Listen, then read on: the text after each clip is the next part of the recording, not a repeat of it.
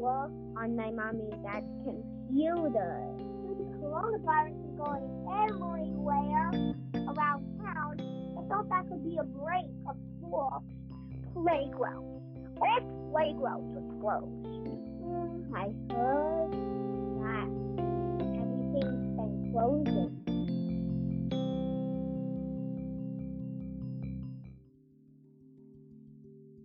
It's hard to believe that it was only a month ago when things were normal. Most of us weren't thinking about the coronavirus, also known as COVID 19.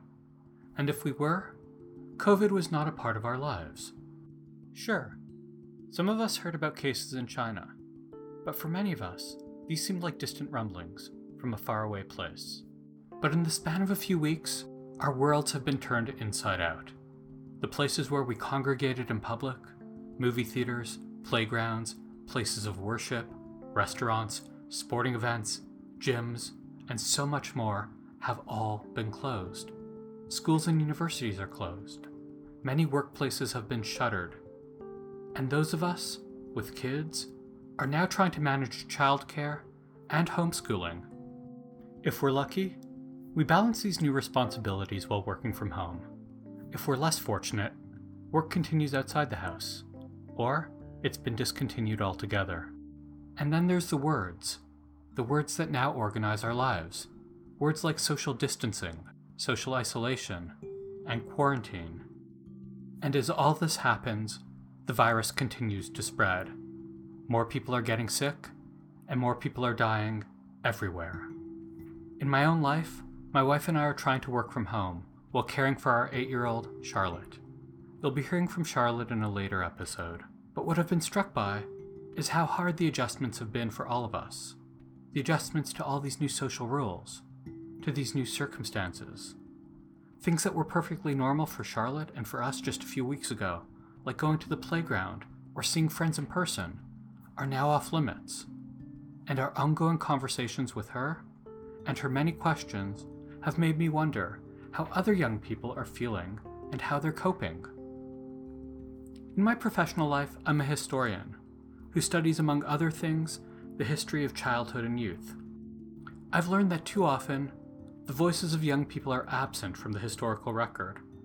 Sure, children and young people are often spoken about and spoken for by adults, but there are far too few records documenting their points of view.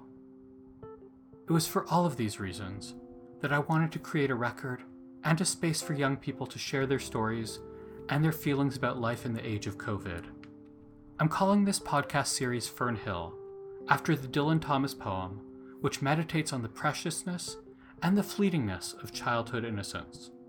My name's Gillian Frank, and I hope you'll join me as I speak with young people as they share their stories about living through this extraordinary and disturbing time. Hello. Hi. Hi, can you hear me okay? Yeah. All right. And you're okay with doing this interview with me? Mhm.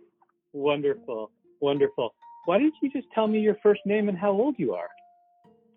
My name is Katerina, and I'm 11. And what grade are you in? I'm in fifth grade. Can you tell me a little bit about yourself? What are some of your favorite things to do? Well, I um do fencing, and I play violin. What do you like about fencing? Um, I do. I like independent sports, and um, like how long it's been around, and there are like a lot of different types of fencing, and I think it's really cool. What what kind of fencing do you do?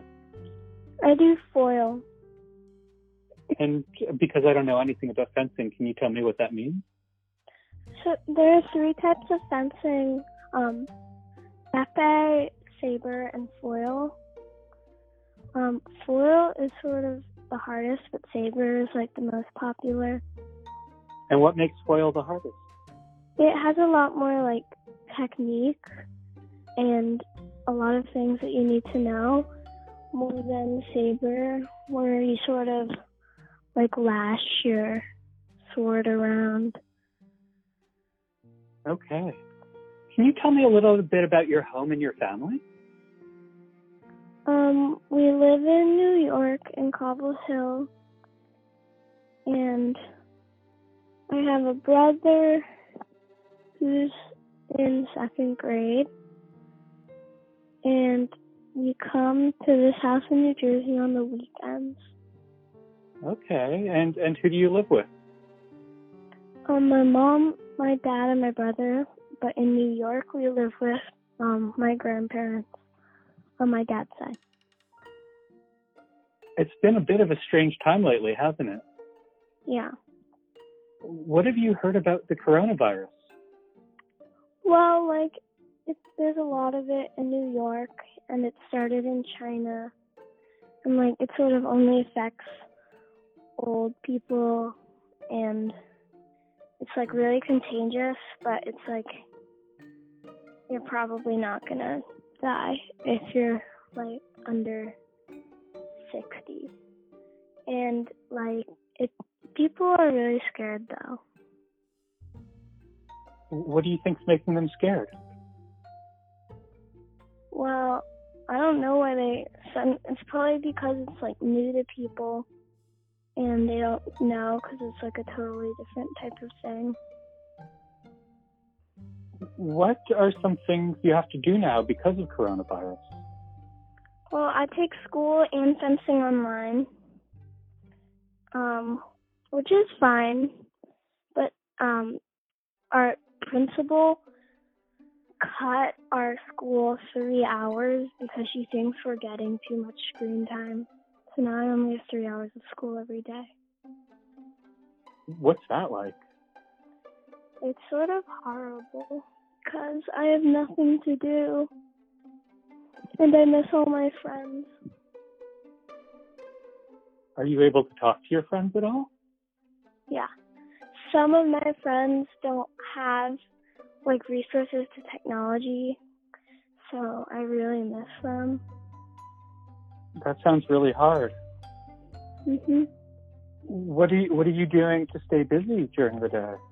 Um, I play video games and like go out for bike rides and stuff. But just like hang around the house. What's changed for your family since this all started? Well, everyone has to work from home, and like you can't go out that much to eat because everything's closed, and there's not a lot of groceries left in the stores, so you always have to like cook from home. And we really have to look after our grandparents, and um, we need to like keep track of a lot of things. Can you tell me a little bit more about homeschooling? How's it different from your real school? Well, we like we FaceTime with um our whole class and our teacher and stuff. And if we don't have resources to computers, then the school will send us some, which like is really good. And um we get a lot less homework and we have a lot more free time and a lot less exercise too. I would definitely rather go to school. How are you feeling about all these changes? I definitely don't like it, and like a lot of people are overreacting because, like, there are things like the coronavirus just going around every day, and you should always be cautious. But, like, since this is so new to people, they're so scared. Are you feeling scared? I'm not really that scared since I know, like, it's really not that bad. I'm scared for my grandparents, and I'm scared that I won't go back to school this year. What are some things that you've been doing to make yourself happy during all these changes? Well, I like do things that I like doing, like I go, outside. I sometimes play with my brother, and I um like watch funny movies, or like to get my mind off of stuff. Are there questions you have about what's happening right now? Not really, since everyone's talking about everything, it's all pretty clear. What do you wish the grown ups in your life understood about what's going on with you? Like that my parents work a lot, and so I really didn't want them to cut school or like send us home because there's barely anyone to take care of us most of the time. What's the first thing you want to do when this whole coronavirus thing is over? Go back to school and see all my friends. And what are you going to do when you see your friends? Well, I'm gonna like miss them. I'll be like so happy to see them.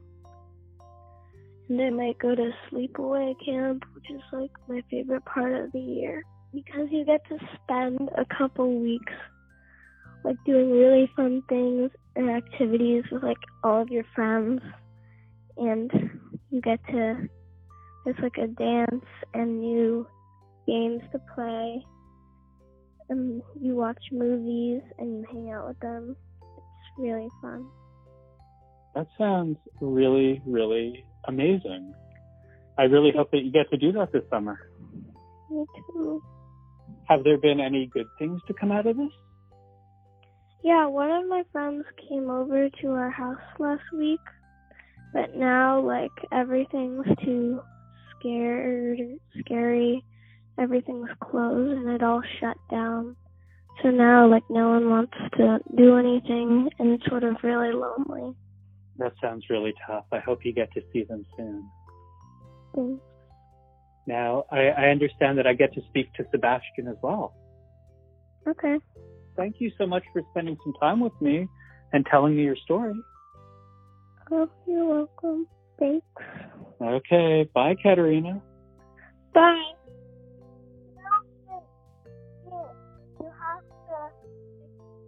Hi. Hi, Sebastian. How are you? Good. Okay, do you want to talk to me about what's going on right now? No. No, you don't want to talk to me today? Yeah. Oh, that's okay. All right, maybe you can put your mom on the phone then, and I'll say bye to her. You want to try one more time? Yes. okay, let's do it one more time. Fern Hill is produced and hosted by Gillian Frank. Saniya Lee Ghanoui is the senior producer. Music on this episode comes from Blue Dot Sessions. If you enjoyed our show, please subscribe to us on Apple Music or wherever you get your music. Thanks for listening and be safe. Awesome. That was so good. Thanks, Dad. You did really great. Thanks. How you feeling about that one? Good. Can we use that take? Mm-hmm. Awesome.